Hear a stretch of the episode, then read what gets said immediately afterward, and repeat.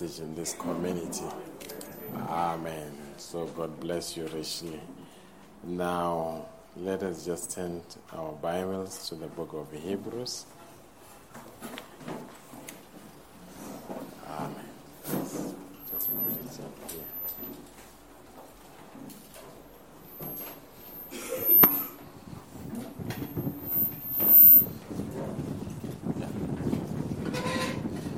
All right. Amen. It is very, very hot. Amen.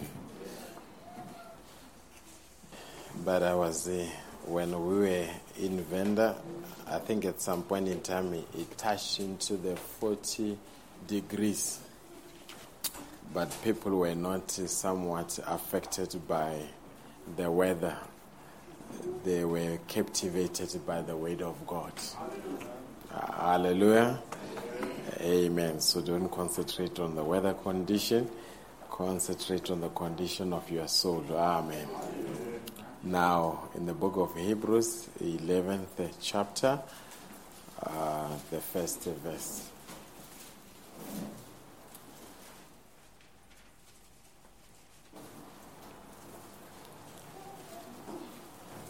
I found it reads in this manner. Now, faith is the substance of things hoped for.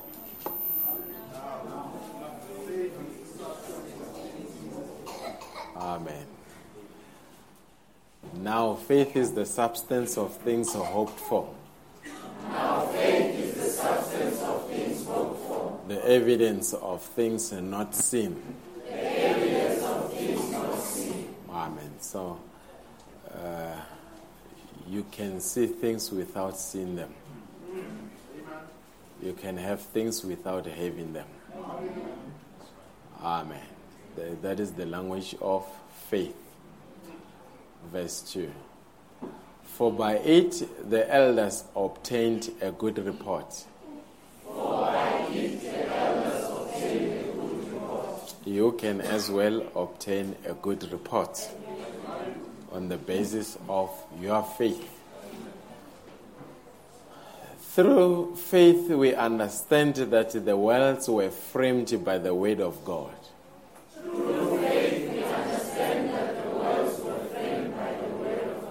We don't understand creation by science, but we understand creation by faith.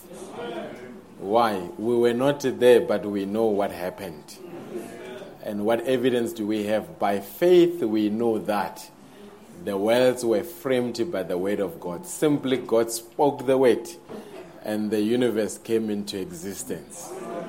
No evolution. Evolution is a bunch of nonsense. If you are doing evolution school, just do it to get your grades, but don't use it outside the class. It's just a bunch of nonsense.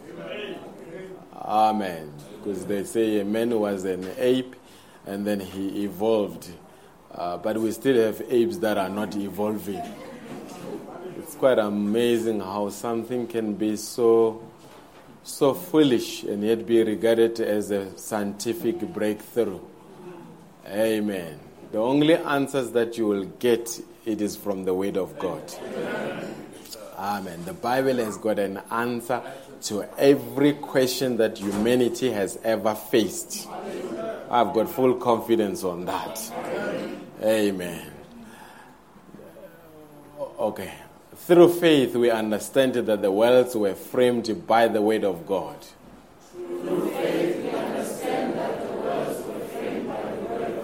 So that things which are seen were not made of things which do appear.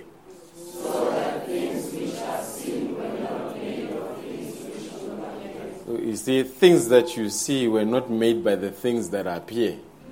There is an invisible force that brought the visible world into existence. Amen. Shall we bow heads? Gracious Heavenly Father, I'm reporting for duty this morning. Dear God, help me to depend only and only on your word. My intellectual capacity shall never help these people in any way. However way I articulate myself shall never help these people in any way. What will help the people is when God, you come down through that supernatural channel and you speak to the hearts that have gathered here. Some are coming here looking for answers. May you be gracious and answer them. Some are looking for healing. May you be gracious and heal them. Some are looking for salvation. May you be gracious and save them. But I know that, dear God, whatever need that is in the building, you are more than able to meet every need. This morning, we are not here so that we can just present ourselves before our fellow people, but we are here because we want to present ourselves into the presence of the Almighty God.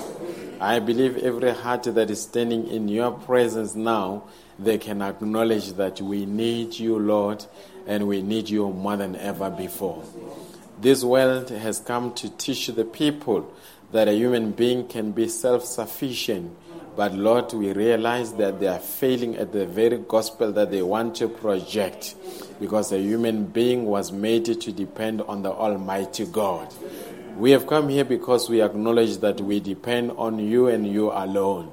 If we depend on our friends, they will fail us. If we depend on our families, they will fail us. But you have never had any case where you failed any person. From time immemorial, you kept all your ways. And for that, dear God, we are very much thankful. May there be a sweet spirit that will reign among ourselves. May there be testimonies that may be recorded as a result of this meeting, dear God. So that when we leave this place, every believer in their hearts must be able to say, It was good to go to the house of the Lord. Why? Not because I met friends, but because I had a personal encounter with a supernatural God. And I've got supernatural results that I can pinpoint in my life and say, This is exactly what God has done. You are not a mute God. You are not a deaf God. You are a God that is responsive to our needs. And that is why, dear God, we appreciate you. That is why we love you. That is why we want to serve you at all times because you are a living God, dear God. May you strengthen the bond between us and you, dear God. May you help us to see things better. We realize that every year, as the year goeth by, we are getting closer either to our graves or to that rapture call. My greatest desire, none of these people that are within the reach of my voice must ever miss that rapture call. Because every material that is needed for the rapture call is available right now the tapes, the spoken word, many things have gone into preparation, dear God. Dear God, may this morning somebody, may they respond to the call, oh dear God, and realize that the gospel is here to call them out, dear God. It is a late hour, dear God. We can see things are falling apart, societies, that nothing seems to be holding. But dear God, the gospel is here an unchanging gospel, dear God. May you bless Sister Maria, dear God. You know how she stood in this community many years and how many souls came through the bicycle shop. And dear God, I know you have preserved her for this long for a specific purpose, dear God. May you preserve her health, may you protect her, and make her heart's desire to be a reality. Not only her, but everybody in the building, dear God. We've got wishes, we've got desires, but the scripture says, Delight in the Lord, for he shall give you the desires of thy own heart. I know you will do it, dear God. I've got full confidence in that as I commit everything to you in the mighty name of Jesus Christ. Amen. God bless you richly.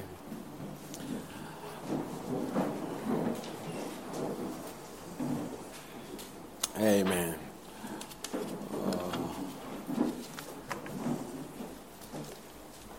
I appreciated the Lord this morning. I I don't know his brother Alan, brother Ellen is in the building. Oh, he can stand up, my brother. Uh, the brother says he just uh, stopped by sometime in 2016, and somewhat whatever was preached there has lingered with him for long. He is now he's based in Malawi. Are you back in South Africa? No, no, I'm actually based in Maputo. You're based in Maputo.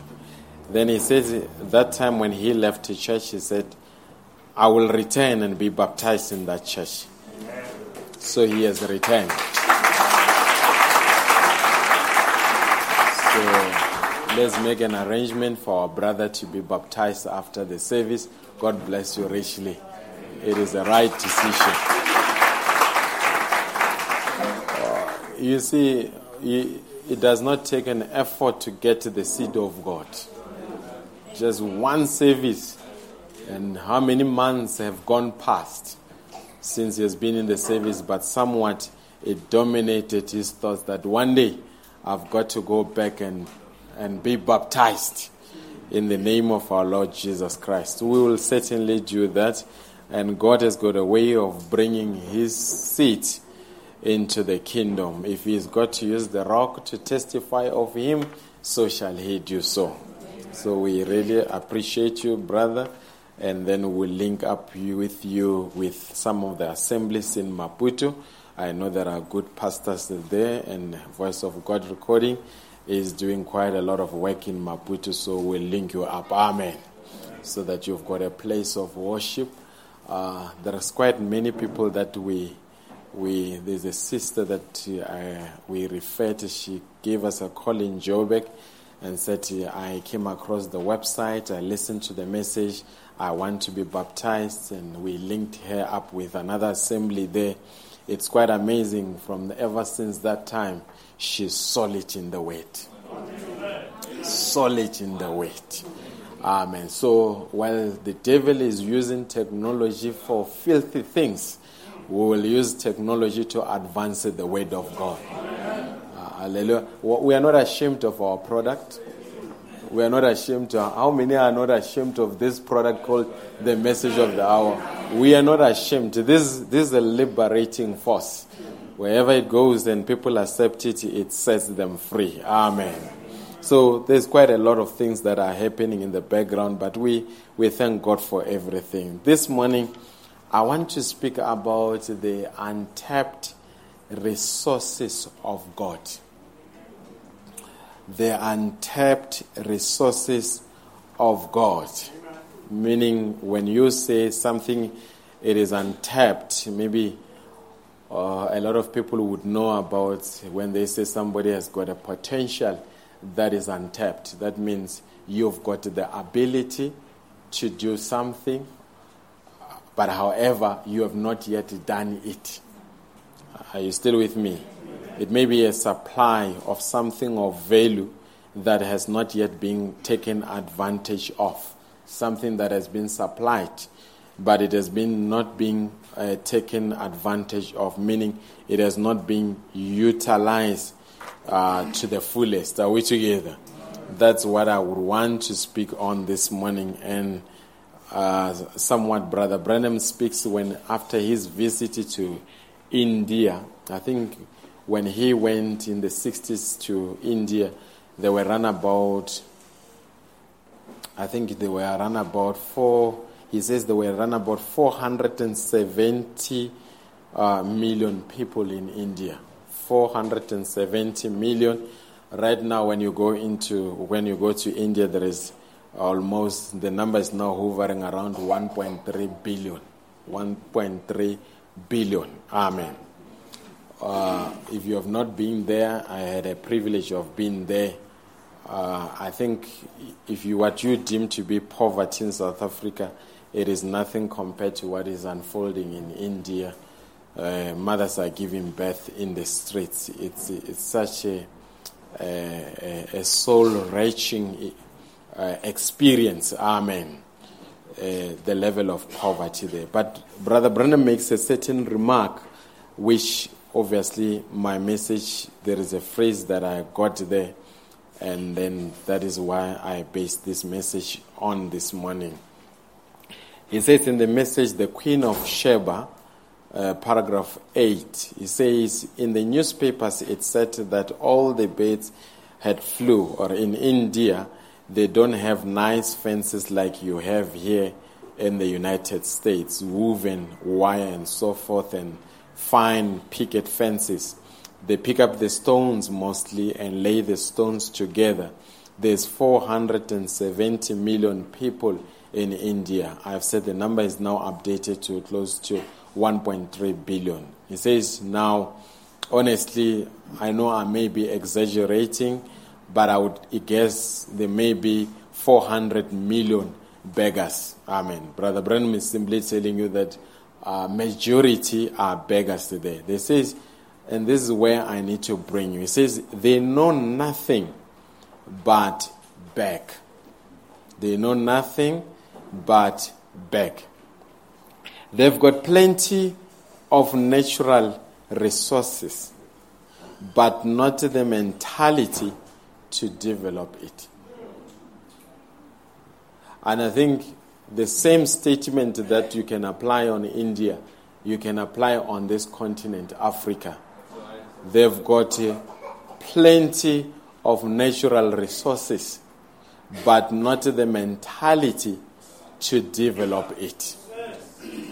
Now, I can bring it to the individual. I mean, the likes of Brother Grace would know. Uh, I would imagine that Congo must be one of the richest countries in the world. Every mineral that you think of, you cannot have a cell phone without a particular mineral. What do you call it? Coltan. Coltan. Without having coltan, all your computer gadgets, everything needs coltan, and that coltan can only be extracted from Congo.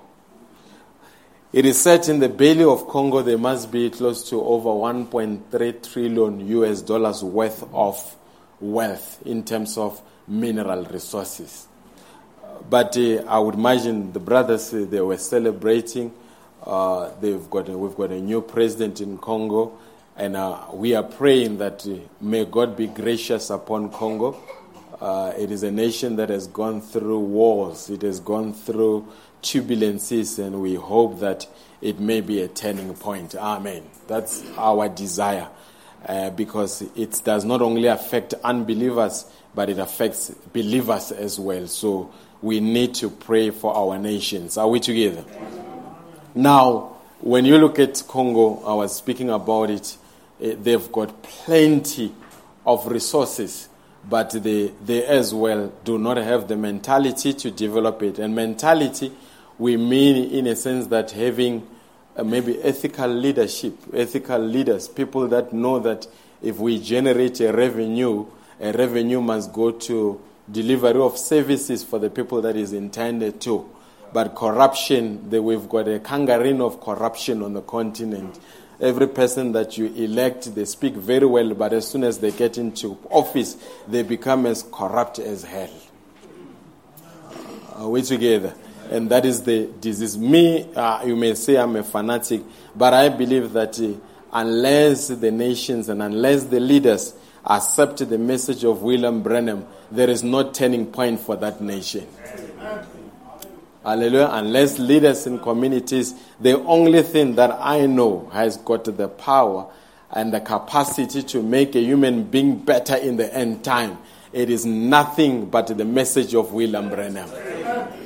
Ah, you cannot say amen, but I believe that 100%. If it does not make you better, it's your own indaba.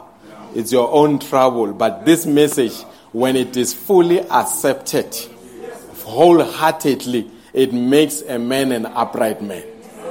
It makes a, a woman to be an upright woman. It makes them to be trustworthy on all matters. Outside the message of William Branham, you just become a crook. And in some cases, a crook that goes to church. And if message of William Branham cannot change it, it is not actually the message of William Branham. It is the message of God through William Branham. If this message cannot change you, I'm telling you, nothing will ever change you. We, we can put it for what it is. You are hopeless. Not only hopeless, but you are helpless. But when, when Brother Branham says, when a man catches a vision of a supernatural God, it stabilizes his thinking. It stabilizes his way of seeing things. The only stability that you can find, it is in the message. Young people, are you here? The only stability that even education, it is not a, it is not a promise that it will make you upright. Uh, uh come, I'll show you crooks that have got PhDs. Hallelujah. I'll show corrupt men that have got MBAs. But there is only one thing that can make a man upright. It is the light of your hour. Hallelujah. Not the church. Even this church cannot make you a better person. But the revelation of the light of your hour, it is bound to redirect your ways and make you an upright man. A man that can be trustworthy. A man that can keep his weight. Are we together? Now, I, and I'm saying we need to we need to zoom in on this statement. They've got plenty of natural resources. And I wonder this morning if the church of the living God does it not have the plenty of spiritual resources, but we don't have the mentality to develop it. Are you still with me? What resources do we have there? Every the church of God has got the has been given the power to heal the sick. The church of God has been given the power to heal any kind of disease. Even the disease that they may discover tomorrow, the church of the living God has been given the power to heal that disease.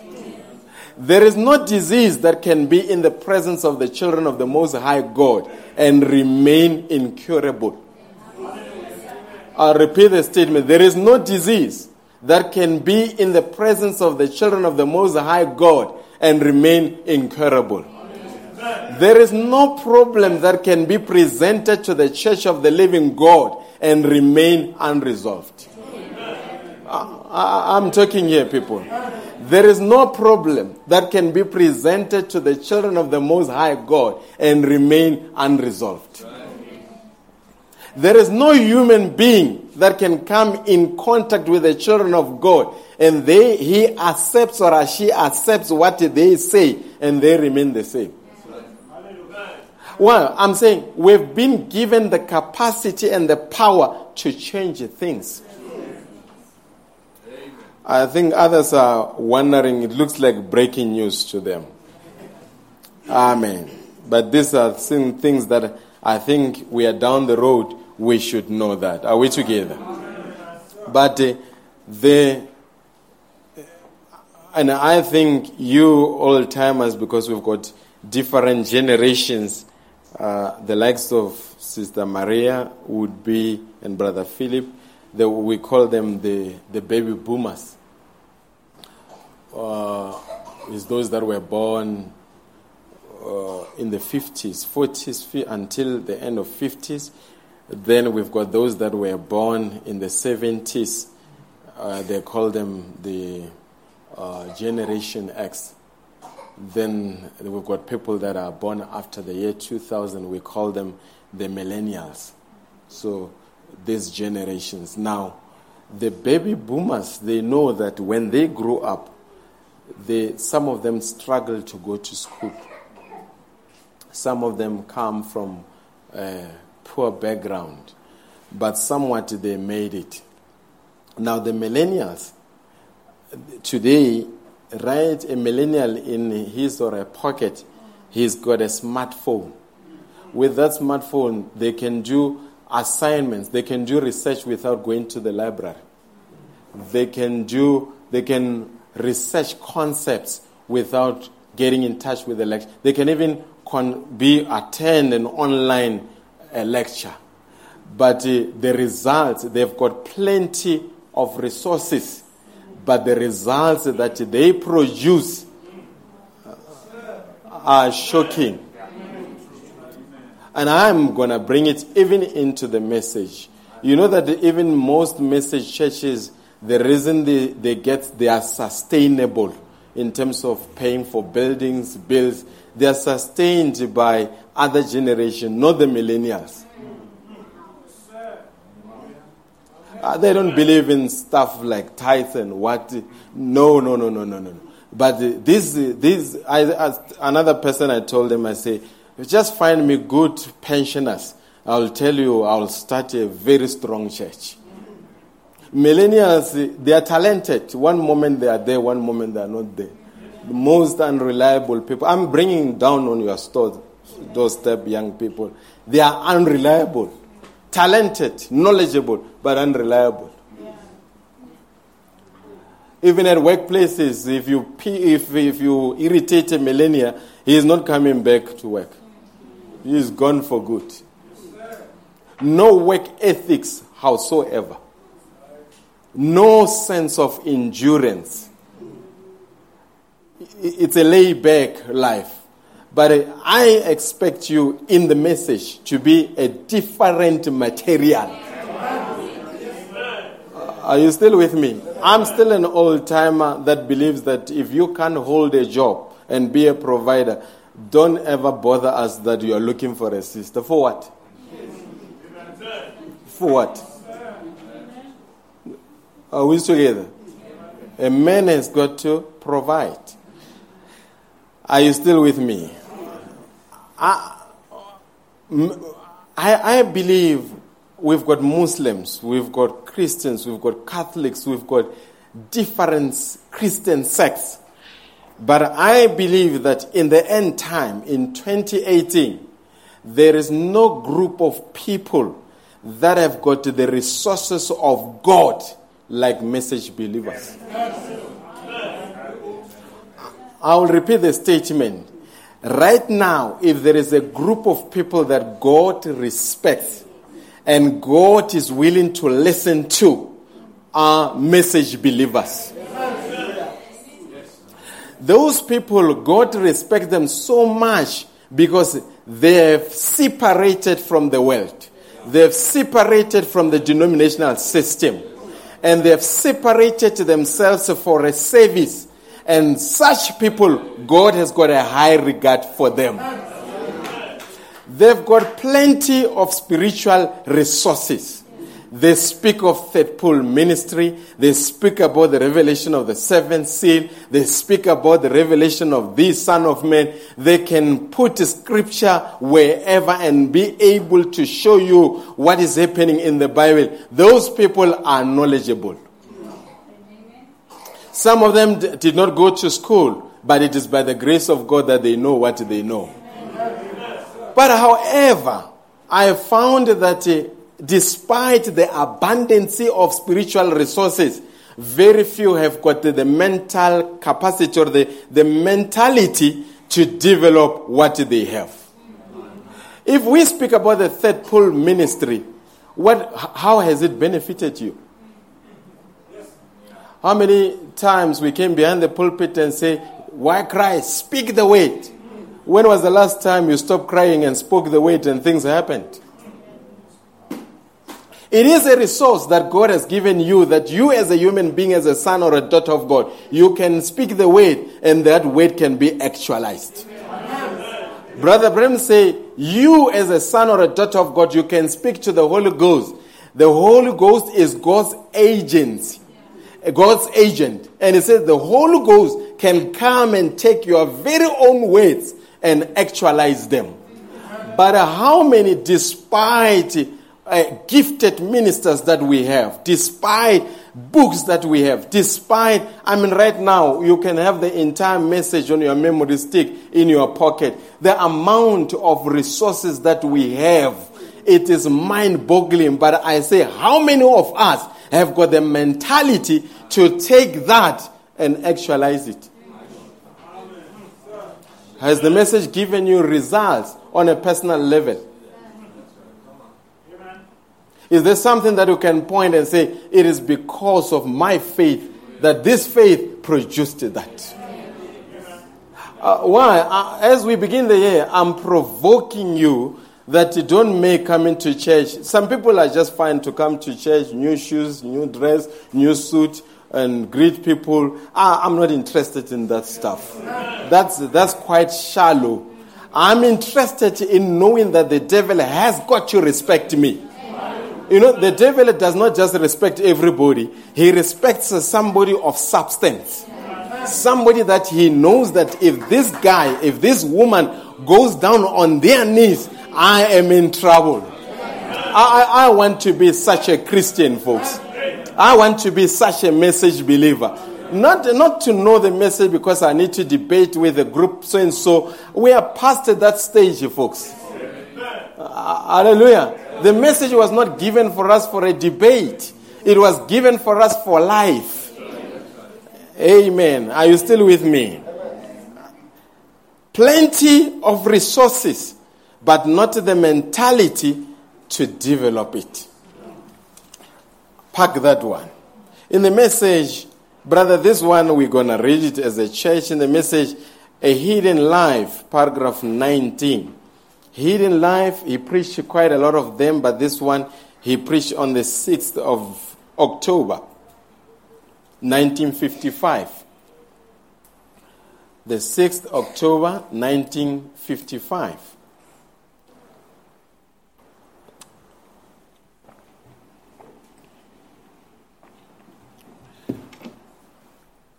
Oh, it's there. Brothers are very fast. God bless you. Are you able to see and read with me? It says, uh, and now, uh, somebody say, how we gonna? Is it is it a class that we need to repeat after you? Uh, the more you say things, is the more you believe them. And if you say it, you will not forget it. Amen. And now, when the brethren received the baptism of the Holy Ghost, They said, This is the summit. This is, all of it. Stop right there. When you say when you when you when you summit the mountain, that means you come you come at the top of Kilimanjaro. That means you can there is nothing to go beyond you. Are you with me? Summit, that means that's the final climax. So, Brother Branham said the brethren, referring to the apostles, they believe that when they receive the Holy Ghost, that this is the summit, this is all of it. But let's continue. But, brethren, that's wrong. There is no summit to God's power.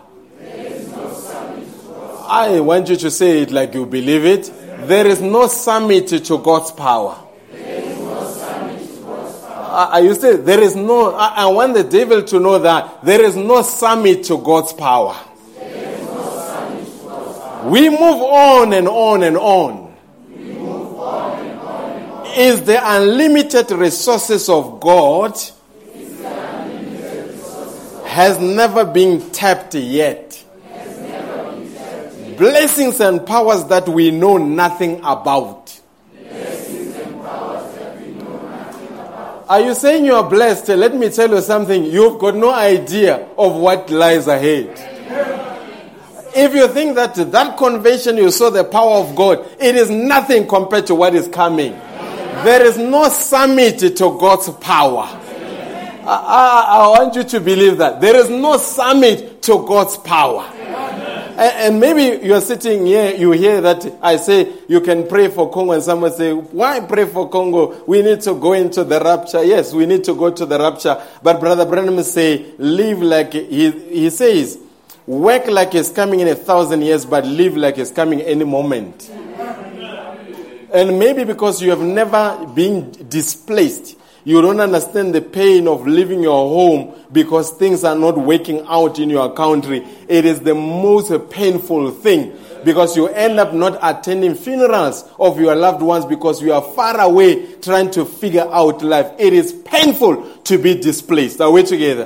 But I believe that you as a group of people, you can bind every demonic activity you can bind every territorial demon at every place. Why? Because we are the children of the Most High God. Uh, the solutions are not with the government. Your government is going to be corrupt and more corrupt. The prayer of the saints is the key in the end time. Are, are you here, people? South Africa, don't rely on whether you get cereal or you get what. It does not matter. But what I'm interested when you get a believer in their rightful position, things are bound to fall into place. Are you still with me? Now, allow me to. So, uh, do we agree, Brother Branham say, there are unlimited resources of God that has not been tapped yet? So that means there are testimonies that we are yet to hear. That means the things that happened during, you know, the church, I was reading about the church of the early church. Those people, they did not, they don't just accept things to happen for what they are. They come to them, they say, Sister Tabitha is dead. But go and call Peter. And Peter, when he got there, they gave Peter a dead woman. And he requested them to leave the room. And he gathered with the saints. And they prayed because Sister Tabitha was the kind of a sister that created a special atmosphere. It is the kind of person that whenever there is church, her deeds, good deeds, were known by all. She had touched everybody because of her godly character. When she died, the disciples say, we cannot accept her death. They never, they never said, maybe it was a time to go, because most of us believers, as soon as a person dies, we say, it was their time. We don't worry, they are in a glory land. Hang on there. They said, no, Sister Tabitha, we need her back. And Peter prayed for Sister Tabitha until she came back from death, until she was alive. And he presented to them a living woman. And the Bible says, because of that, many trusted the Lord even more. And I'm saying, what are we going to do here to make the people to trust God even more? And I'm saying the God that rose Sister Tabitha, he is not dead. The God that was with the disciples, that same God is here today. But the problem is because believers have not taken their responsibility and they have left a vacuum. That's why you've got a proliferation of false prophets like the likes of Bushiri moving around. It's because we were supposed to take that space. I say, we were supposed to take that space. And uh, in because nature does not allow vacuum, they have now accepted a magician instead of a man of God. At least the people are showing, the people that are showing are following Bushiri, they are showing that they are ready to follow a prophet. But because they don't know the real one, while they are waiting for the real one, they will follow a crook. And I'm saying, you as the army of God, you've got to rise and say, God in the end time, send a true vindicated prophet and his ministry is still effective today. It can heal the sick. I say this ministry can heal the sick. This ministry can raise the dead. This ministry can reverse, reverse demonic forces. This ministry, there is no demon that can stand before this ministry. This ministry was forerun by the angel himself. And Brother Branham said, wherever the believers are gathered, that angel is there. And I believe that angel this morning is here this morning. And every condition, we can submit it to that angel.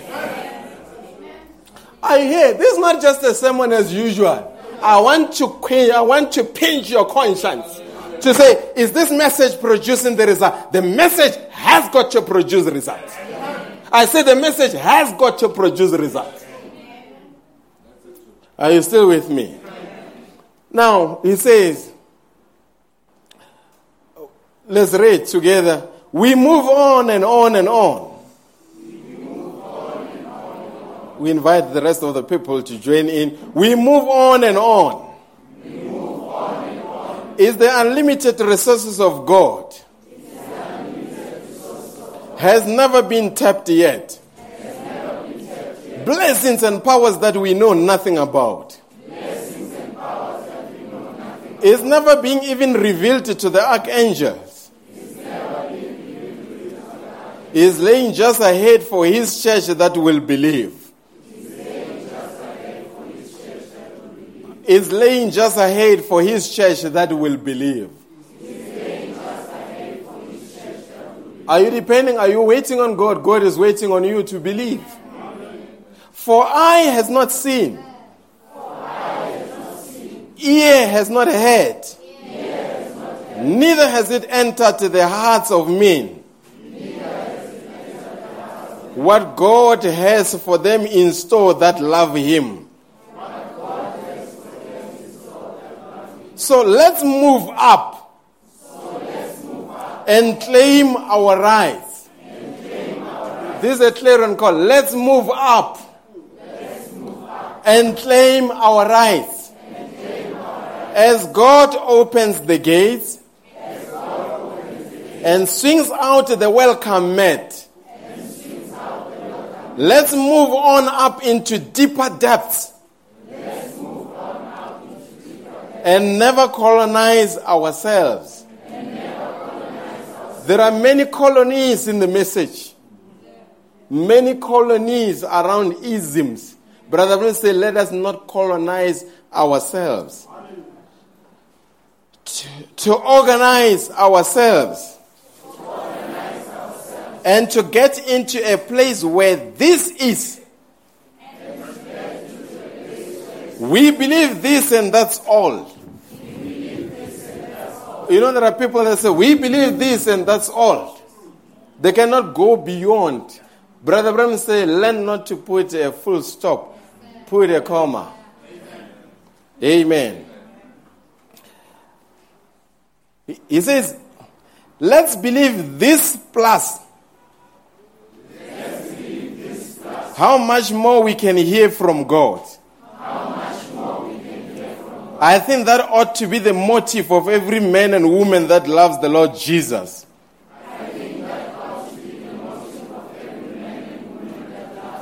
To receive all that you can from the hand of His bountiful mercies. Amen. And it says, That's my heart. And that should be your heart. Are you still with me? Now, Brother Branham, he preached the message, the countdown. And he was showing how the progress of science. Brother Branham says, I don't know how many of you would know that what you deem to be uh, the latest technology, it is what the military field or military fraternity deem it to be an old version. That means as soon as you got the navigator and you were raving and say, I can just punch here and use the navigator, uh, this, this is what soldiers got, got rid of. And so we don't need this anymore. Are you still with me? So, military technology is always advanced.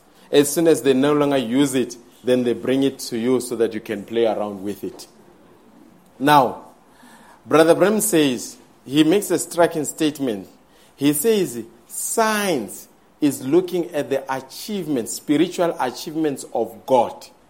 And they come and try to, to replicate that, to, to make exactly the same thing so that you can use it in the natural. Are we together? Stay with me there. Science looks at the achievements of God and brings the achievements of God in a natural form to a natural man. Do you remember there was a time where Peter had been arrested, and after he was arrested, the Bible says, then the church was praying uh, day and night, praying for Peter. And says right there, the angel went into the prison and woke up Peter from his sleep and began to move him. He says, as they were moving out, the prison doors opened by themselves. And today you walk into the mall and the doors just opens.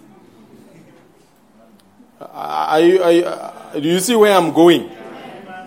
Before you can have the door that opens itself, already the angel was able to open the prison doors without any man unlocking them. Now, that means if I was to use it, science is our competition. That means what a, a scientific man can do, a believer must do exactly that in the spiritual realm. Are you still with me? Brother Branham say we used to have an ox cart. And it says then we move from an ox cart to an automobile. And it says we move from an automobile, then we had an aeroplane. And he says, now we are no longer an aeroplane, we've got an Astra now. He says that is how the church began to move. He says during the first church age, it was the ox cart. Then came the time of the restoration, it was the automobile and aeroplane. But he says, today you are a spiritual astronaut. Are you with me? So that means today, science, I don't know whether you have heard of this. We have had three revolutions. The, the first revolution, they call it the steam revolution, where the mechanic, mechanized production. And the second revolution, it was when they brought electricity and did mass production, which was the second revolution. Then there is a third revolution, which is a digital revolution, your, your smartphone, the things that you are. But now we are getting into what they call the fourth industrial revolution. They call it is an era of artificial intelligence. What is going to happen during that time?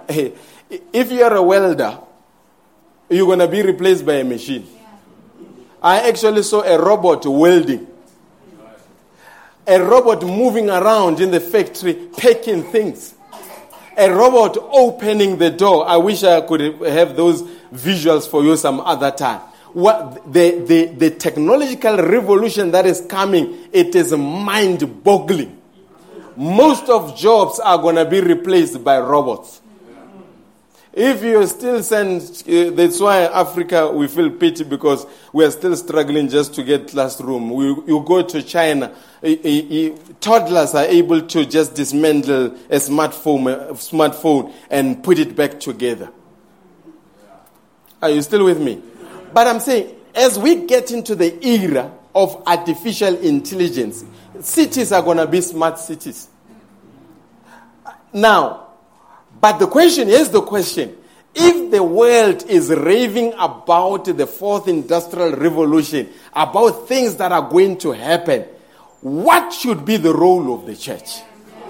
If science has progressed that much, how much more we should the church be? They are, they are saying they are getting to a point where they are trying to check if people cannot communicate from thought to thought without speaking the word. That's where they are, those they are now busy studying that. That's why we speak about artificial intelligence. But these things your prophet taught you many years ago. Are, are you still with me? And I, am not here to make you admire science because that is the tree of knowledge. The more they climb, they climb, it kills them. But I'm telling you that if they, if they can climb that high on the tree of knowledge, how much more should the church climb on the tree of life? Theirs will, their technological revolution, the more they discover, there's always side effects because there's radiation and radiation causes cancer. But I want to tell you, a godly technology, God's achievements have never had side effects even one time. Are you still with me? If you open the Red Sea and they move on the dry ground, we have never heard of any side effects. If they went into the fire and the fire never burned them, we have never heard of any side effects. There is no side effects when it comes to the Almighty God. So I'm saying, if the children of this world are eating the tree of knowledge, let the children of the Most High God eat the tree of life. And here is something. When they, when they partook from the tree of knowledge, they were driven out. And God put there a cherubim with a, with a sword and said, no man must have an access to the tree of life anymore. But after Calvary, I want to tell you that cherubim is there to protect you on your way back to the tree of life. And when you eat the tree of life, you become younger all the time. You become happier all the time. With, with, the, with the world, there are so many regrets. But this message in the end time, it is the tree of life. Are you still with me? Brother Brown in the message, believers doubt this, he says, paragraph 72. My grandfather rode an ox cart. I am driving a Ford V8. It's not bad to drive a good car. Not bad at all. Amen. the Prophet loved for the other time I was sharing with the brothers, another brother came and said, Hey, I've got the I've got the Ford because I've got the Ford faith in God. I'm praying for God to give me the Cadillac faith. Brother Branham says, May God give you the Cadillac faith so that you can have your Cadillac. Amen. As long as you are driving that car, living a right life. Amen. My grandfather rode an, X car, an ox cart. I'm driving a Ford V8. My son will fly a jet plane. You see, the grandfather rode an ox cart. He's driving a Ford V8. The son will fly a jet, a jet plane. Already from the statement, young people, I want to say, we expect you to go further than where we have stopped as parents. We expect you to go much further than where we stopped. A good parent is the one that would want the children to outdo him or her. Amen. If you are a parent, you are jealous of your kids, you are absolutely not normal. Not normal. Amen. And even as a pastor, if you're a pastor, you are jealous of your people, you are an insane pastor. Amen. We are, we are moving on. Listen to what Brother Branham says. He says, We are moving on. That's what religion ought to be. So, uh, we in this era, where we expect to be, uh, I mean, we are using we are using figuratives here. If, in this era where we are expecting you to be to have a jet plane faith, and you come with an ox cart, we expect you to be on fire for God. We expect you to have testimonies. We expect to see results in your life. But you just miss church. That's an ox cart mentality. The coming of the Lord is at hand. The church ought to be moving on into their powers. Science can only climb so far, then it has to drop off. But we've got untapped resources that's never been touched of the power unlimited of God that we ought to be moving into. We are living a million miles under our privilege tonight of privileges of Christians to be enjoying. There are privileges that we must enjoy. But uh, Brother Branham says we are living millions miles below our God given privileges. He says, I feel ashamed of myself when I look out and see the institutions and the sickness and the troubles that's going on right now. Our church ought to be walking the street, healing the sick, raising the dead, casting out devils, doing signs and wonders, making the whole world realize that Jesus Christ lives. This is where the church needs to be, folks. But today, uh, look, I, am not going to put it any better way. I, I don't think, I don't think as a minister of the gospel, I can come and sell to you a, a product and say, you see, this product, it will manage your chronic disease better.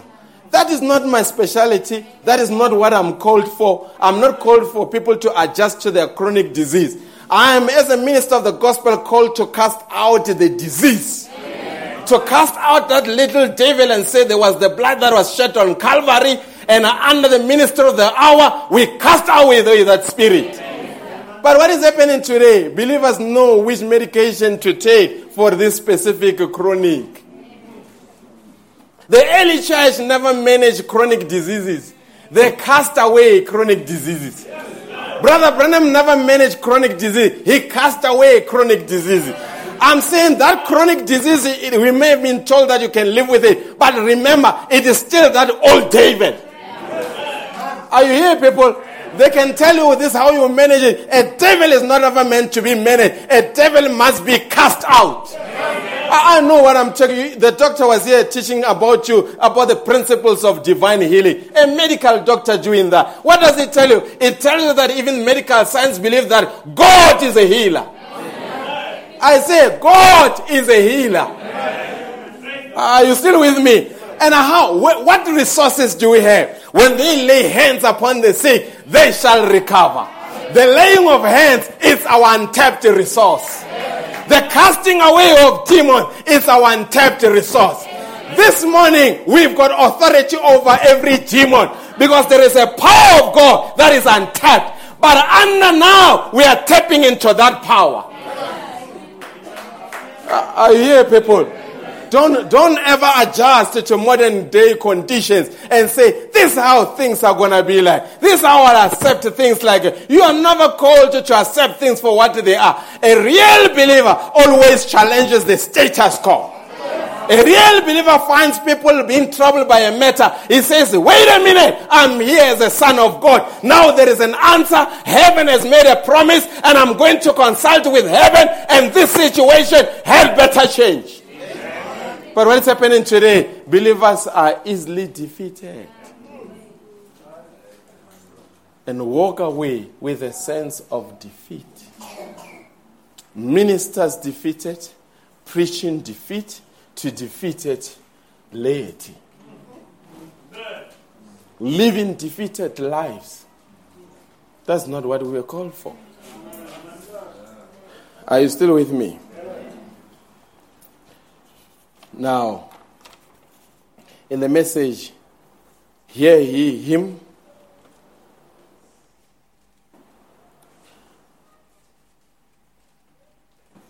He preached that on the 12th of July 1960.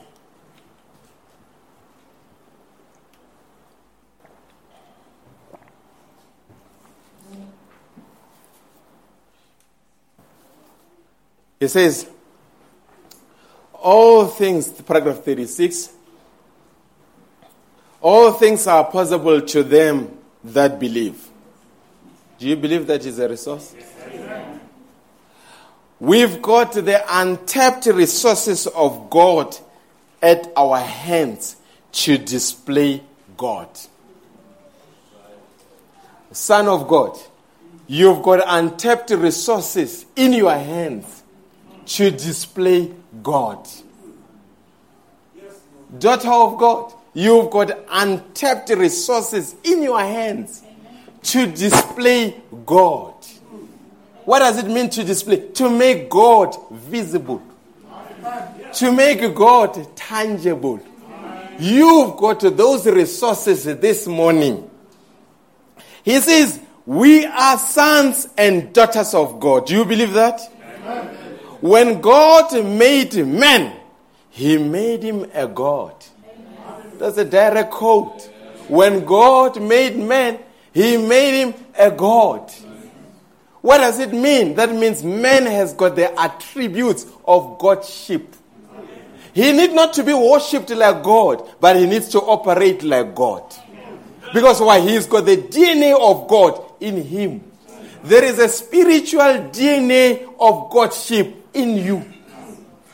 Are you still with me? He says, but his fallen estate dropped that. But what they lost by Adam, it was restored by Christ. What does it mean? The potentials of the first Adam have been restored by the second Adam in a son and a daughter of God. I mean, if you can realize the, the power that is at your disposal, you will begin to stop feeling sorry for yourself. Because a lot of times we get overwhelmed because we think that certain things are beyond our control. You think that tomorrow is not within your control. You think your health is not in your control. You think your children are not in your control. You think your marriage is not in your control. You think your finances are not in your control. But today, the prophet of God says, we've got untapped resources of God in our hands to display God. What better way to display God than to display Him as a creator? Brother Branham say, a son of God is like God.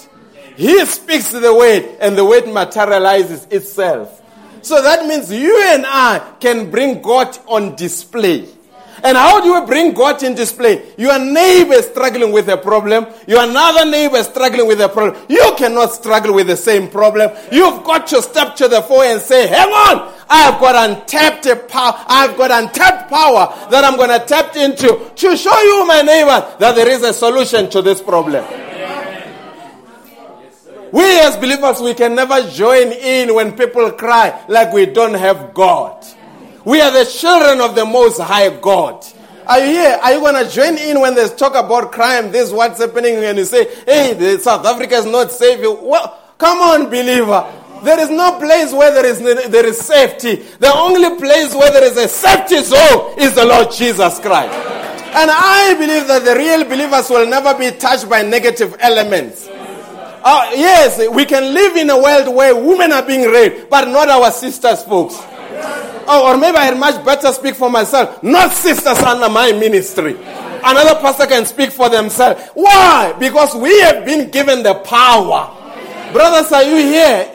God can never shame a man and not make him a, and call him to be a provider, but not make it possible for him to be a provider. That is not how God operates. If he calls you to be a provider, he will provide means for you to be a provider because he sees himself in you. A brother came to me and said, I want to resign at work and what. I say, hang on. God, God is going to give you another job because he sees that you're unhappy. Within a month, he was back and said, Pastor, I'm here. Here are the results. I, I now I've got another job. What's happening? We serve the most high God. What's happening? We are not going to go through the world and depending on wealthy people to feel pity for us and say only if they can make me uh, give me a bit of chance. No, sir, you are the one that must give the world a chance. Hallelujah. The, our rock is not like their rock. Our faith is not like their faith. The problem today, we message people, we have made this message to be co- too common. We have reduced it to the level at which we can look at the next person and say, only if I wish I could be like them. I don't wish to be like them. What I have, folks, it can tap into the heavenly realm and un- unleash the blessings that I've never had before. Isn't what, what our prophet is saying? He says there are testimonies that we have not heard. He says there are blessings that are yet to be realized. Oh, folks, you tell me that Peter was blessed. Peter was not blessed as, well as we are. Hallelujah.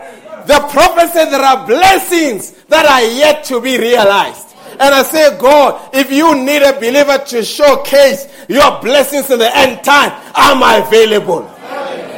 And how do we become available? Separate from the world. Give yourself completely to the hand of God and see what God will achieve through your life. But I'm here to tell you don't be ordinary in this world. You are a son of the Most High God. Am I talking to message believers this morning?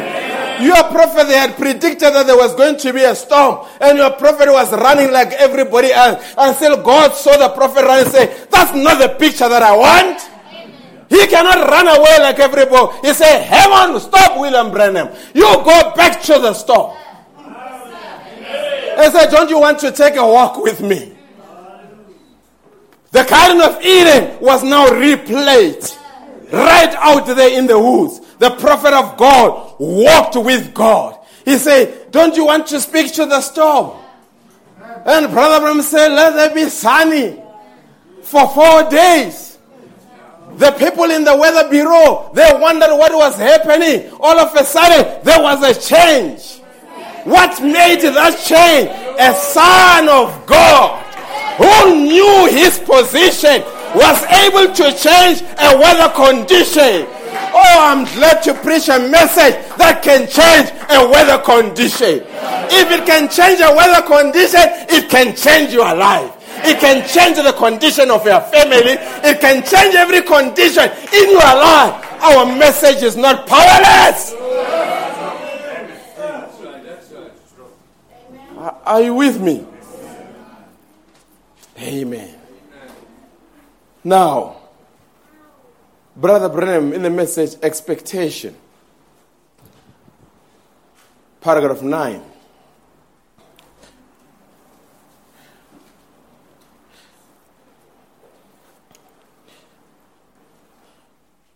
He preached this on the 7th of Feb 1961.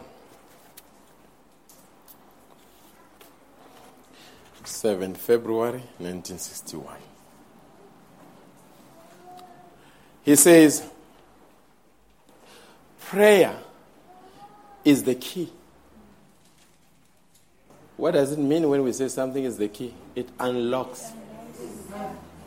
Are there doors that are closed? Use prayer to unlock the doors. Shall we read it together? What man calls great,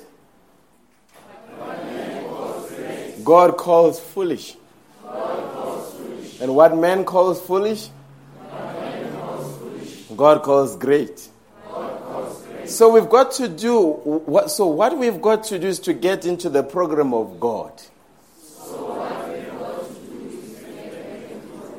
And find out after all what God wants us to do. The only way I know to do it is prayer. Prayer is the key. Prayer is the answer. Prayer changes things. Do you want things to be changed? Prayer will change things. Prayer is the most powerful weapon that was ever put into the control of human beings.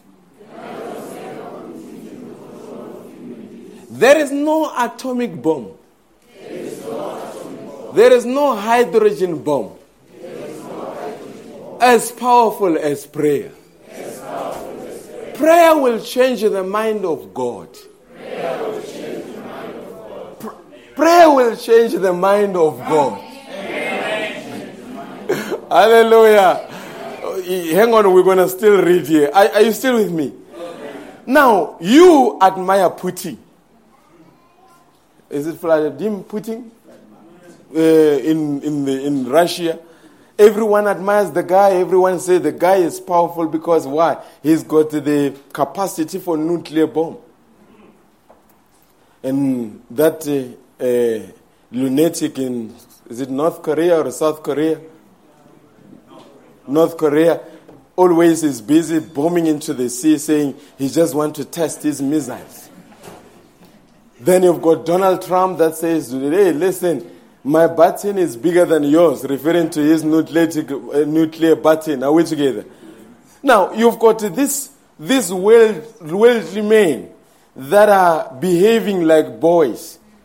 Competing as to who's got a, a bigger bomb or a more dangerous bomb. But your prophet comes, vindicated by the pillar of fire. He says, Putin is not dangerous. Hallelujah. Donald Trump is not dangerous. But there is a person that is dangerous. A person who's got the ability to pray. Because prayer can even change the mind of God. Hallelujah. Are you still with me? Just go um, now. He, he speaks about King, was it Hezekiah?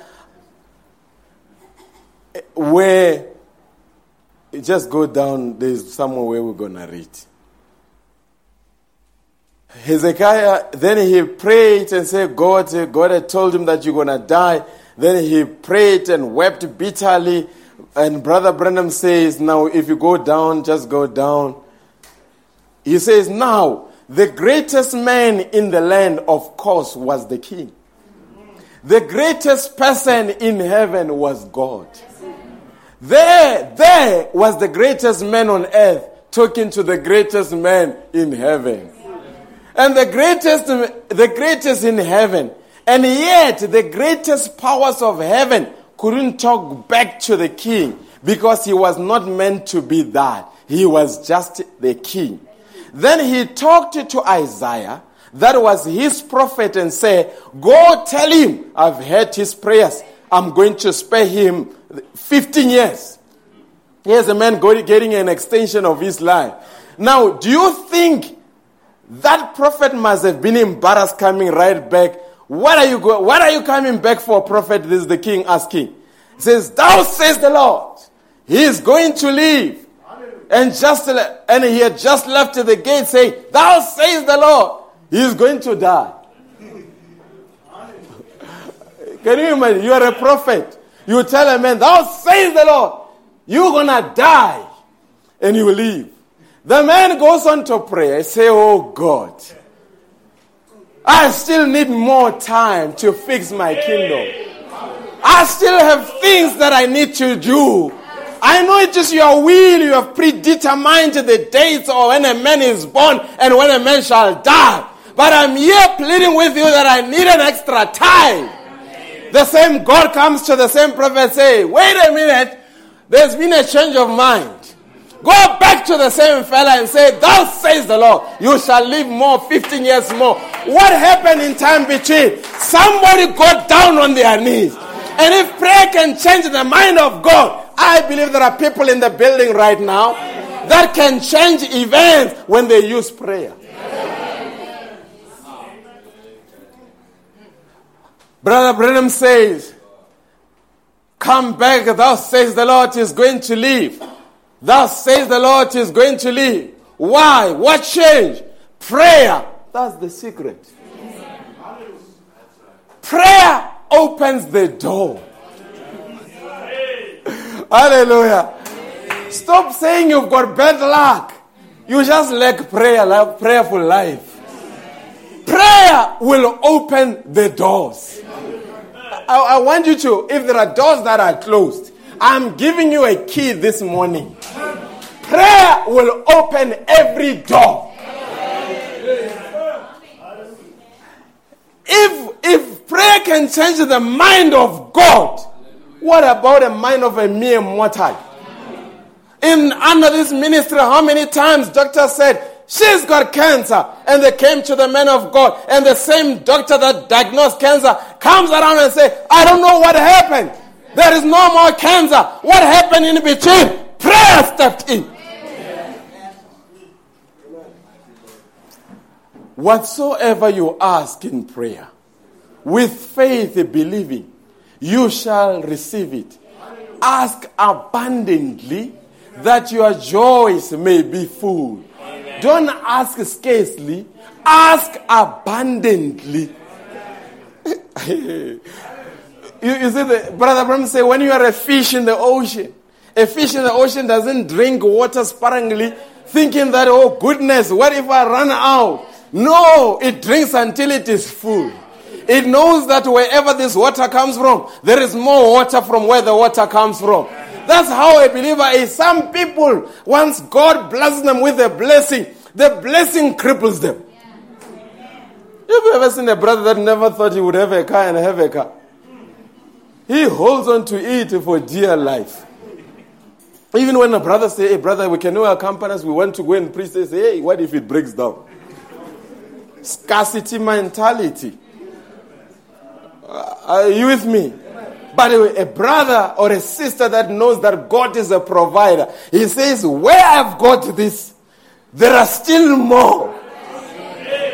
How many say, What God has done for me yesterday, there is still more that He can do for me? If He healed me yesterday, folks, I don't care whether I get sick tomorrow, He's going to heal me tomorrow. If He saved me yesterday, He's going to save me tomorrow. I'm not going to walk around life sparingly thinking that things can run out. You can never exhaust God's blessings. I know what I'm talking about. You can never exhaust God's blessings. Other people in the building that know what I'm talking about. Ask abundantly. The Bible, the Bible says, He will give you according to His riches. Not according to your desire, according to His riches. Because your desire may be limited, but his riches are not limited. If a man, oh goodness, if a, if a hawker or a, a beggar comes and you stop by the robot and say, hey, ask according to my riches. So you're going to just say, give me one rand. but if the richest man on earth, Jeff, is it the, just the, the chief executive of Amazon, Pete is getting divorced. I don't know when he got a chance to build a multi million company and run around with women, but it's a story for another day. The man is worth 160 billion US dollars. If this man comes to you and say, ask according to my riches, and you know that he's worth 160 billion, are you going to ask money for bread? Ah, oh, you will be very foolish. Absolutely, you will be very foolish. If I know that he's, 100, he's worth 165 billion, all I'm going to say, I'm going to say, say, only if you can give me 100 billion US dollars. Because I'm not asking according to my desire. I'm asking according to my riches, his riches. And let me tell you, 165 billion is nothing to the Almighty God. He is a possessor of all things. And He says, Ask according to my riches. According to my riches. Young men, are you here? Ask according to His riches. Sister, are you here? Ask according to His riches. He's unlimited God with unlimited resources, with unlimited power, with unlimited blessings. And all he says, ask, you shall receive. But he wants to say, when you ask, ask abundantly. Brother Branham said, we serve a big God. When you ask him, ask him big things. I told you about a brother uh, at Belvedere. Pastor Chitzen was telling me about who they had long uh, a prayer, uh, uh, all night prayer, and they had come to the altar to pray. This brother kept on saying, "Oh God, I just needed ten dollars, ten dollars," until the brother realized because he was making quite a noise. This other brother tapped him, say, "See me outside." Then they walked out. Then he took out ten dollars and said, "Here's ten dollars." I heard you asking God for ten dollars. Here's ten dollars. You can go home. He says because he himself, he had better things to tell God than about $10. Are you with me? When God gives you, when God gives you attention, use it. Use it productively. When you come into the presence of God, use it productively. Are you with me? If, if God listens to you at that minute, make sure that you use it productively. And I'm saying God is about to listen to certain people in the building. If they can use it productive, some of you, you need your children back. I can tell you it is doable. Anything that you have lost, God can restore it not one fold, not threefold, but sevenfold. I'm speaking about the untapped resources of God. Brother Grace, you can change the course of Congo while you are here by prayer. What am I talking about? Brother Branham, they had invited the president of Haiti, had invited Brother Branham, and he said, and Brother Branham even had an escort. You remember uh, Haiti? It's a country that is dominated by voodooism. Go and read it. Just go and type it in your message and say Haiti president. It will come up. Now, this president had invited uh, Brother Branham and had invited, uh, uh, gotten an escort. Brother Branham says profound way. He says because the president of Haiti knew that what Haiti needs was this message. And I'm saying if the president of Haiti knew what was needed in his country was not the best accountant, was not a best lawyer, was not a better politician, but the message of William Branham. I'm saying Congo needs the message of William Branham. I'm saying South Africa needs the message of William Branham. I'm saying Africa needs the message of William Branham because this message has got the voltage. This message can change the course of events. I believe that 100%. But we've got to display to the world what we have. And we, because we, how many of you have you ever gone to buy a, a thing? It, something, when it is demonstrated, the chances of it being bought are higher. Isn't so? That is why, if you buy a car, they need you to go for, you need to test drive it. If they tell you, if they, because sales consultants can be very good with weight. Say, you know, this car when you drive down the road, the seat can massage you. Really? It can move from 0 to 100 kilometer in 7.5 seconds. Then you are listening. Then after you say, can I, can I test drive? Now, you've been told the theory of what the car can do. Now you are in the car. Now you're going to prove that it really can move from 0 to 100 in 7.5 seconds. What are you going to do? You're going to really rev it. You're going to really apply your. Because you want to test it. And when it responds according to the promise, then you say, you feel good. Then when as you drive, all of a sudden the siege begins to massage you, then you feel good. Even the one that was telling you about feels good because what he promised it's happening. But if they had promised you and said this the car can move from zero to hundred, like Daewoo some other time, I hope no one is driving Daewoo. Uh, because there was a time where we were driving it, the gearbox will just fall. Now, if they've told you that this car's got horsepower, it can do this, then you drive down the road and the gearbox drops. You're going to be very upset with the sales consultant and say, What a waste of my time. Anything must be demonstrated. If we say this message has got power, we are looking for demonstrators. We're looking for the promoters, people that can go out there and demonstrate to the world that this message does produce the result. And when the world sees that it produces results among us, then their confidence in the Lord Jesus Christ shall be increased, and the word of God shall be published across all the regions as it was done in the early church. We are not looking for a, a powerless religion. We need a religion with some vavavum, with some power that can change things. And I say this message can produce results. You've seen it through the ministry of Brother Branham. I mean, in the early stages, I remember there was a time in Malawi around the early 90s. It was a story that was covered in the magazine that used to go out, published by Rebecca uh, Smith Branham.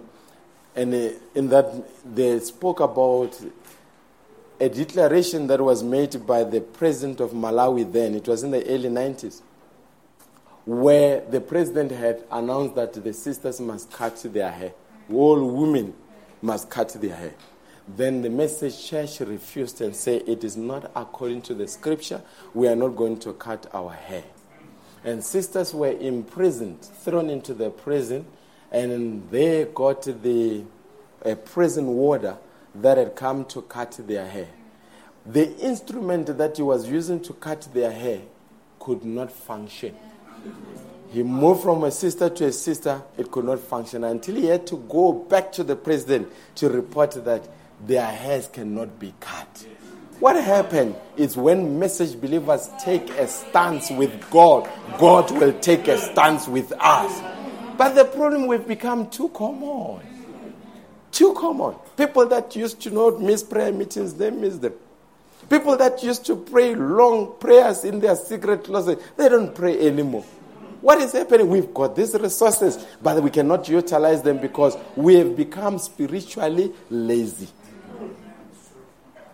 spiritually lazy. But in so doing, let us tap into the resources of God. God bless you richly.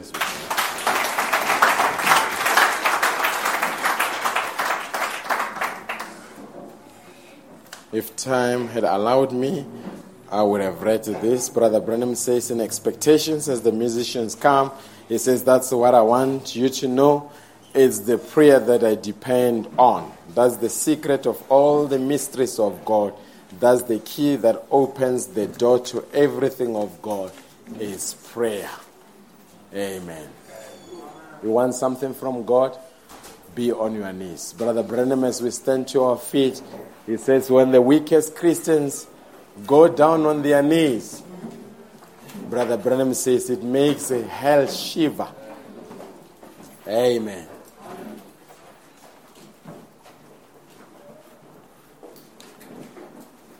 Let's just worship God, a worshiping song. Maybe let's say, I'm a child of the King, just reminding us of who we are. Oh, yes. Oh.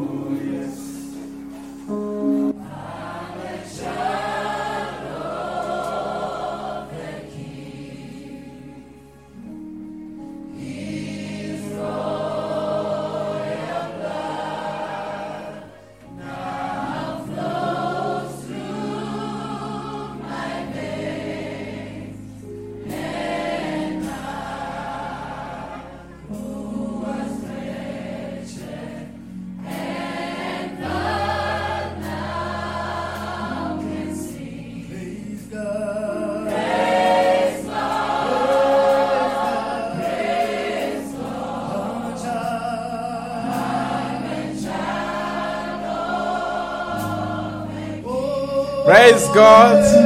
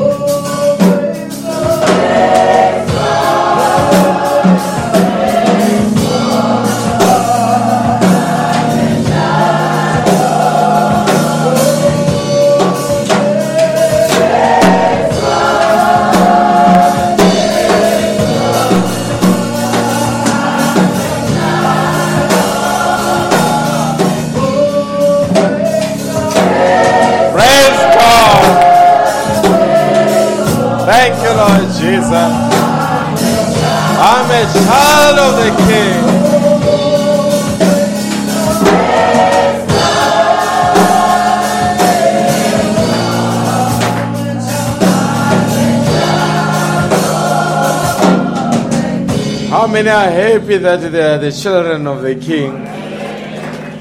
Royalty is part of us. Amen. Just give us another worshiping. So we how many believe he deserves to be worshipped? Amen. Amen.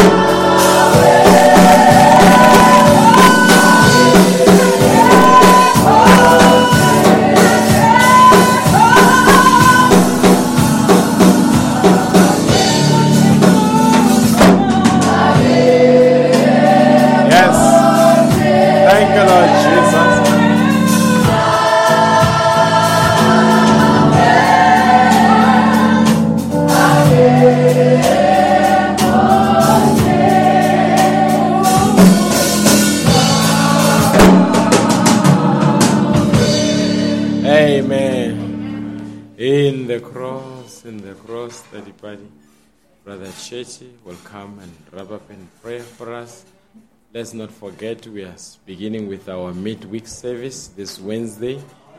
Amen. The midweek service is the life blood for the believer. Amen. So we'll commence with them on Wednesday, 6 o'clock. We are here.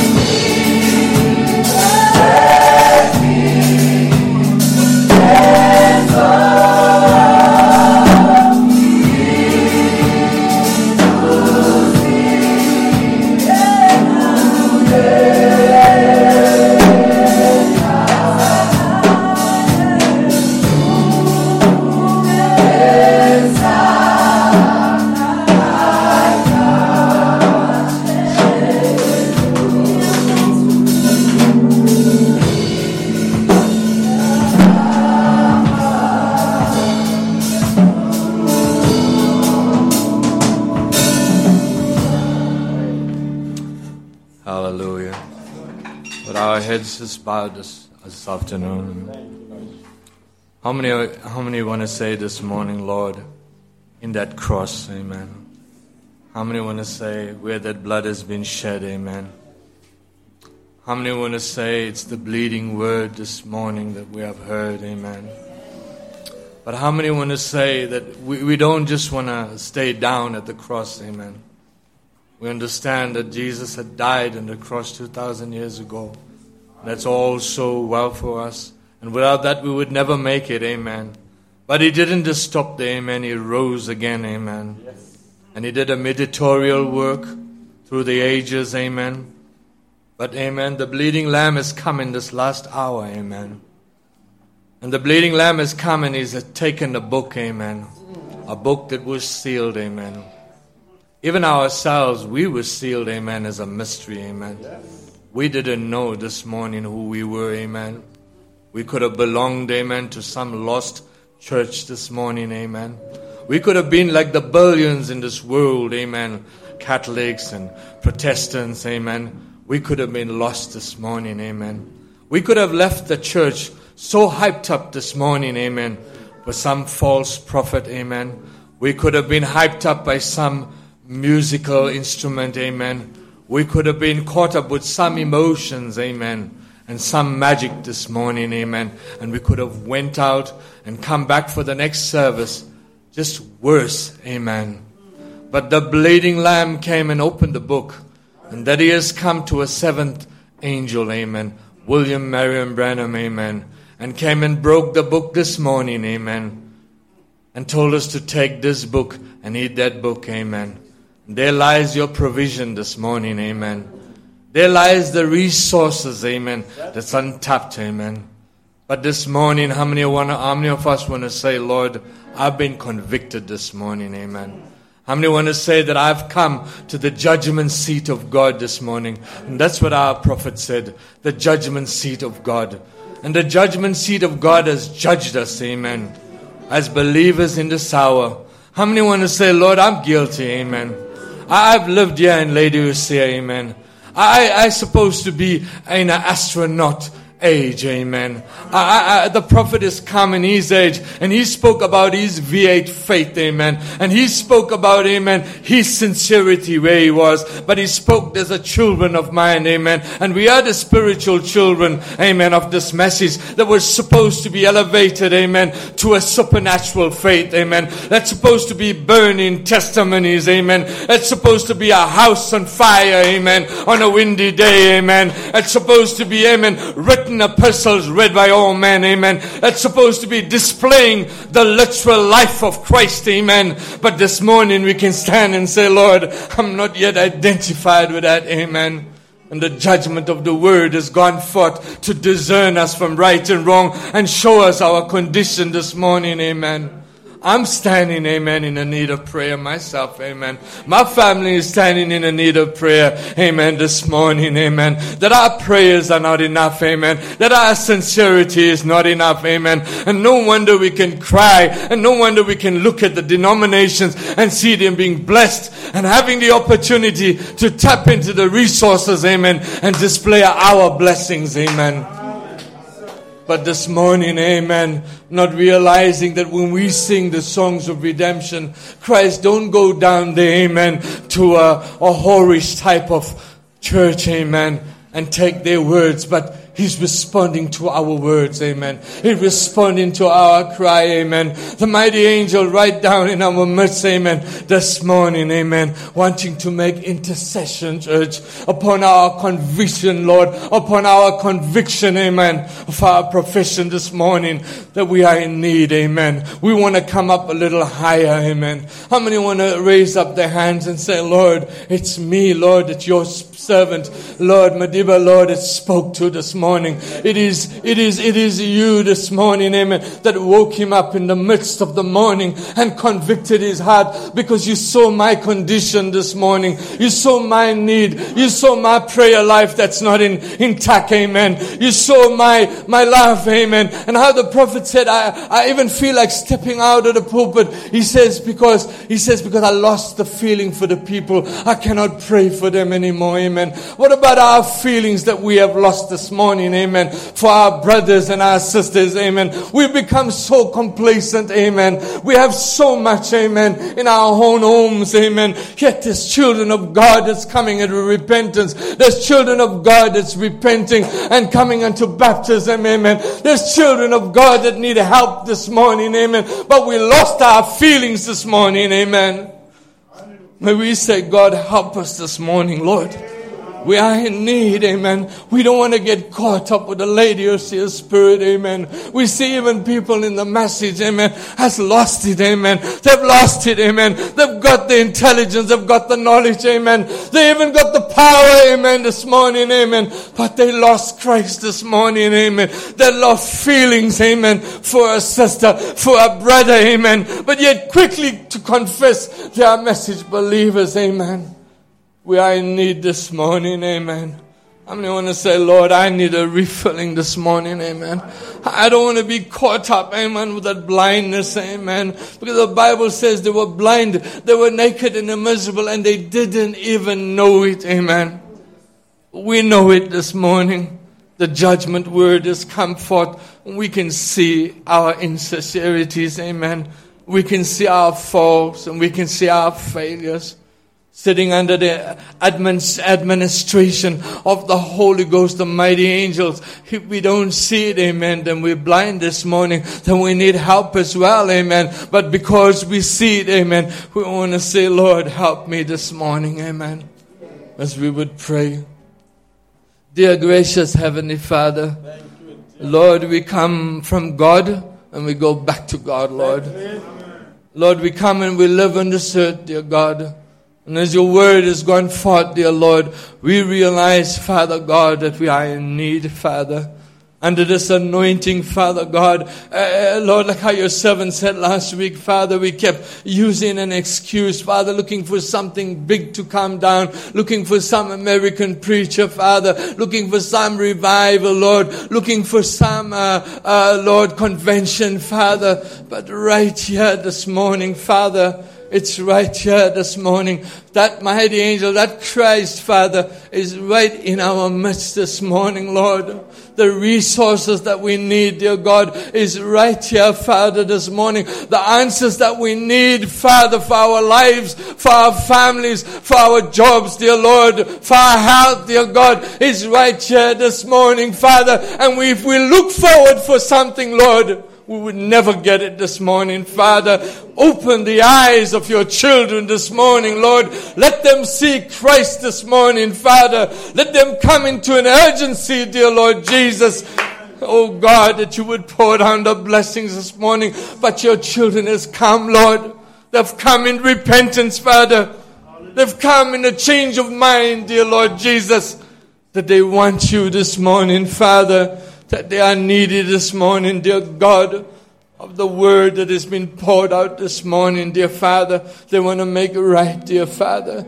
They want to even make right with their brothers, make right with their sisters, Father. Oh God, how your prophet even said we could even pour oil, a gallon of oil. But if you didn't make right, amen. If you didn't go and fix it up, amen, with your husband or your wife, amen it's just useless, amen. But now, oh God, we untap to the resources of the greatest power, Lord, because in our hearts we have made right, dear Lord Jesus. We have tapped into the atom bomb, dear Father. We believe in the name of Jesus Christ that each and every one of your children this day, God would go home and search, Father, and look, dear God, and get rid of the world, Father. Get rid of the things that's holding them down, dear Lord Jesus. That they would love you and dedicate their lives to you, Father, and come into, Lord, a shocking state of mind to realize that the coming of the Lord is here and He is coming, Father. It's happening, dear Lord Jesus. It's a quick, short work, Father. May you bless each and every child of God, Father. May they not be, Lord, robbed of the devil this morning, Father. May they be blessed in according to what you have promised and what you have come and spoken this morning, dear Lord. We just commit each and every soul to you, Father, this morning. Commit the church of God, the laity, your servant that has been faithful, Lord Jesus, Jesus, to the leadership of the Holy Ghost. May you be with us now, we pray. We just commit all things in your hands, Father. Be with us in Jesus' name we pray. Amen. Amen. The love of God, how rich and sweet and pure. Amen.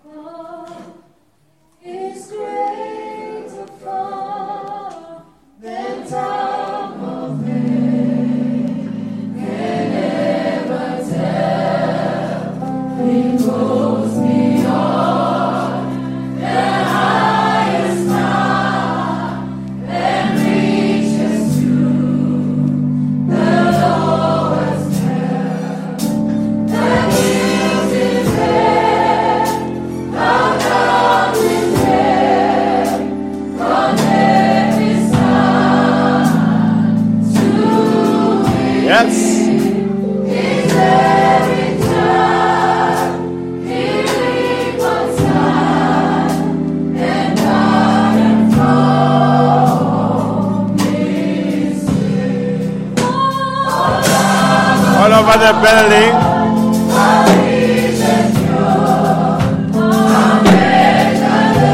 measureless.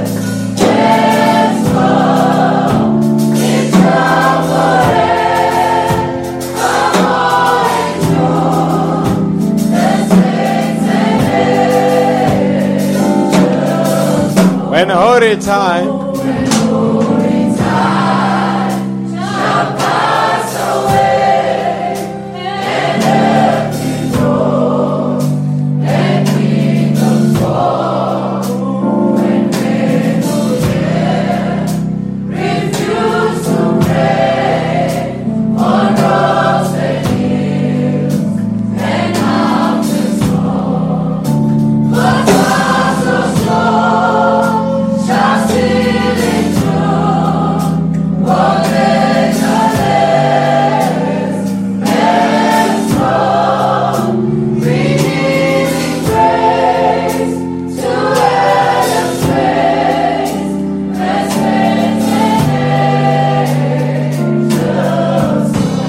Love of God.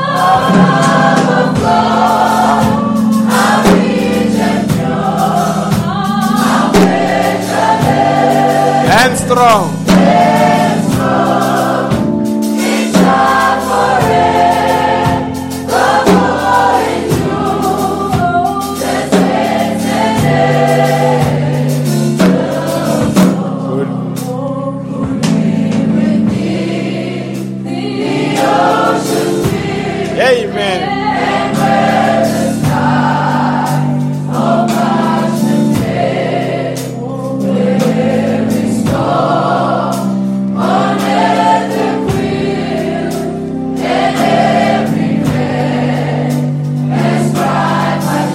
Write the love of God.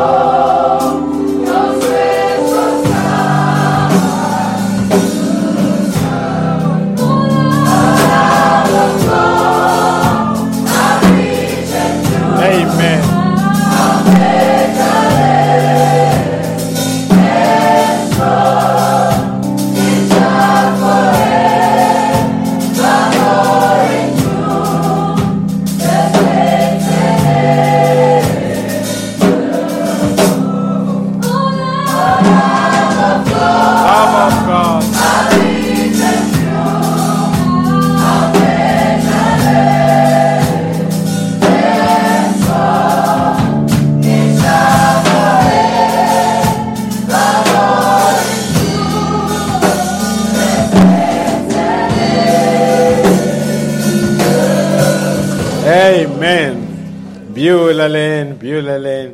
After you are dismissed, till we see you on Wednesday, 6 o'clock. God bless you richly. How many homesick people are in the building?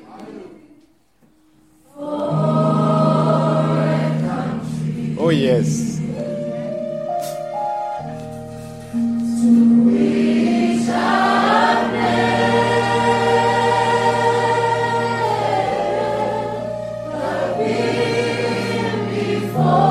You, Lord Jesus.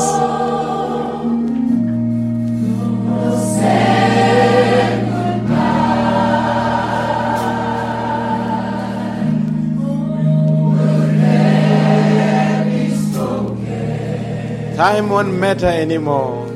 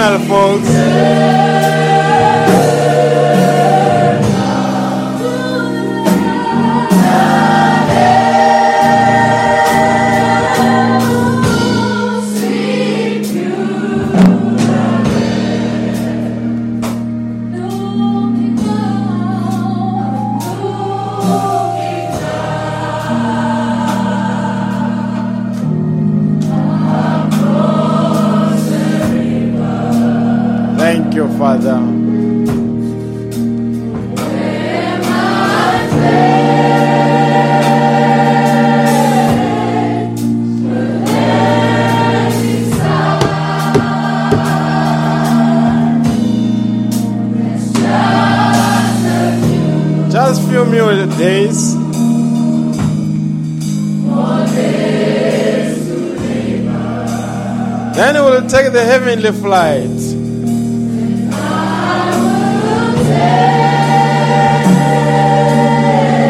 How many are ready for the heavenly flight? Thank you, Lord Jesus.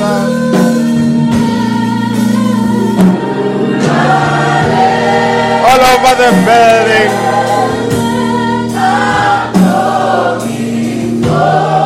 I'm longing for you.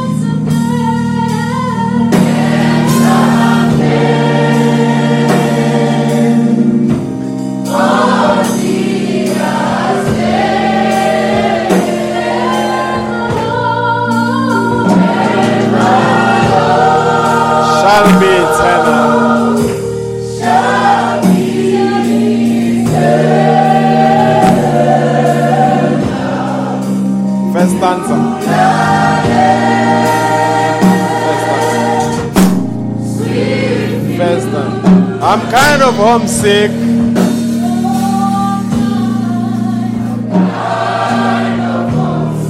We are homesick, folks. A country where no crime is there, no corruption, nothing. Perfection.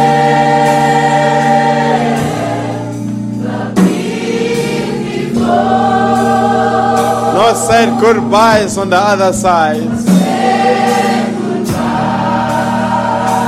Thank you, Lord Jesus. Time won't matter, it will be an eternal zone.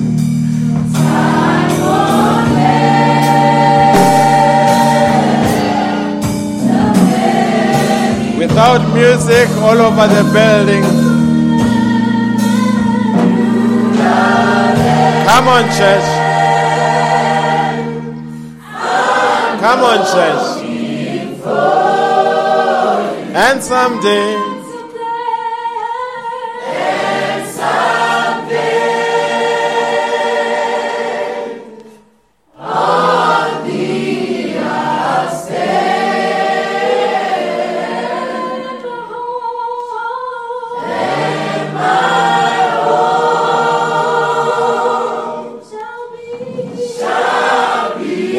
More time without music.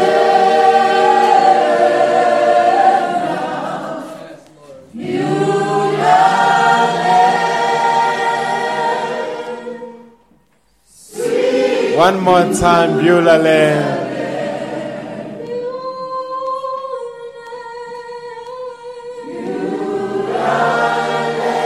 How many are longing for Beulah Land?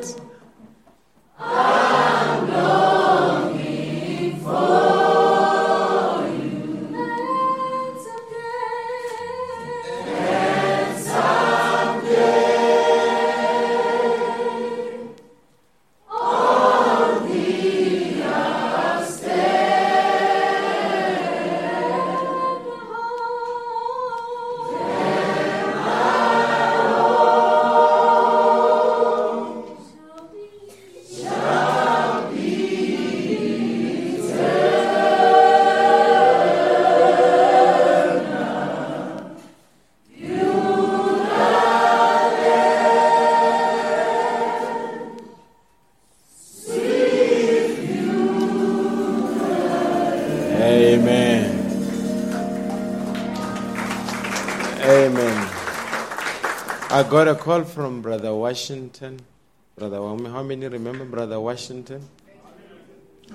Uh, I got a call. His wife was, I think he called me on Monday. The wife was admitted into the hospital. She had a tumor. And we are hoping that God will intervene. But unfortunately, on Tuesday uh, evening, Sister Gloria passed away. Many of you remember Sister Gloria. And I said to Brother Washington, I said, no doubt, Sister Gloria was the, the godly woman of God. One day you and the kids will meet her on the other side. And just pray for Brother Washington that may God strengthen. Then they've got very small kids, five of them. They need us to lift, lift them up in prayer and remember our brother and strengthen our brother. God bless you richly. I'm just reminded when we sing this song that there are others that have made it on the other side, and one day we shall be reunited. God bless you richly. I don't know. That was my last song. Uh, maybe you can take your seats. There's a. They were singing Jerusalem. They'll sing it again and dismiss you with it. It was a lovely song. God bless you richly. Amen.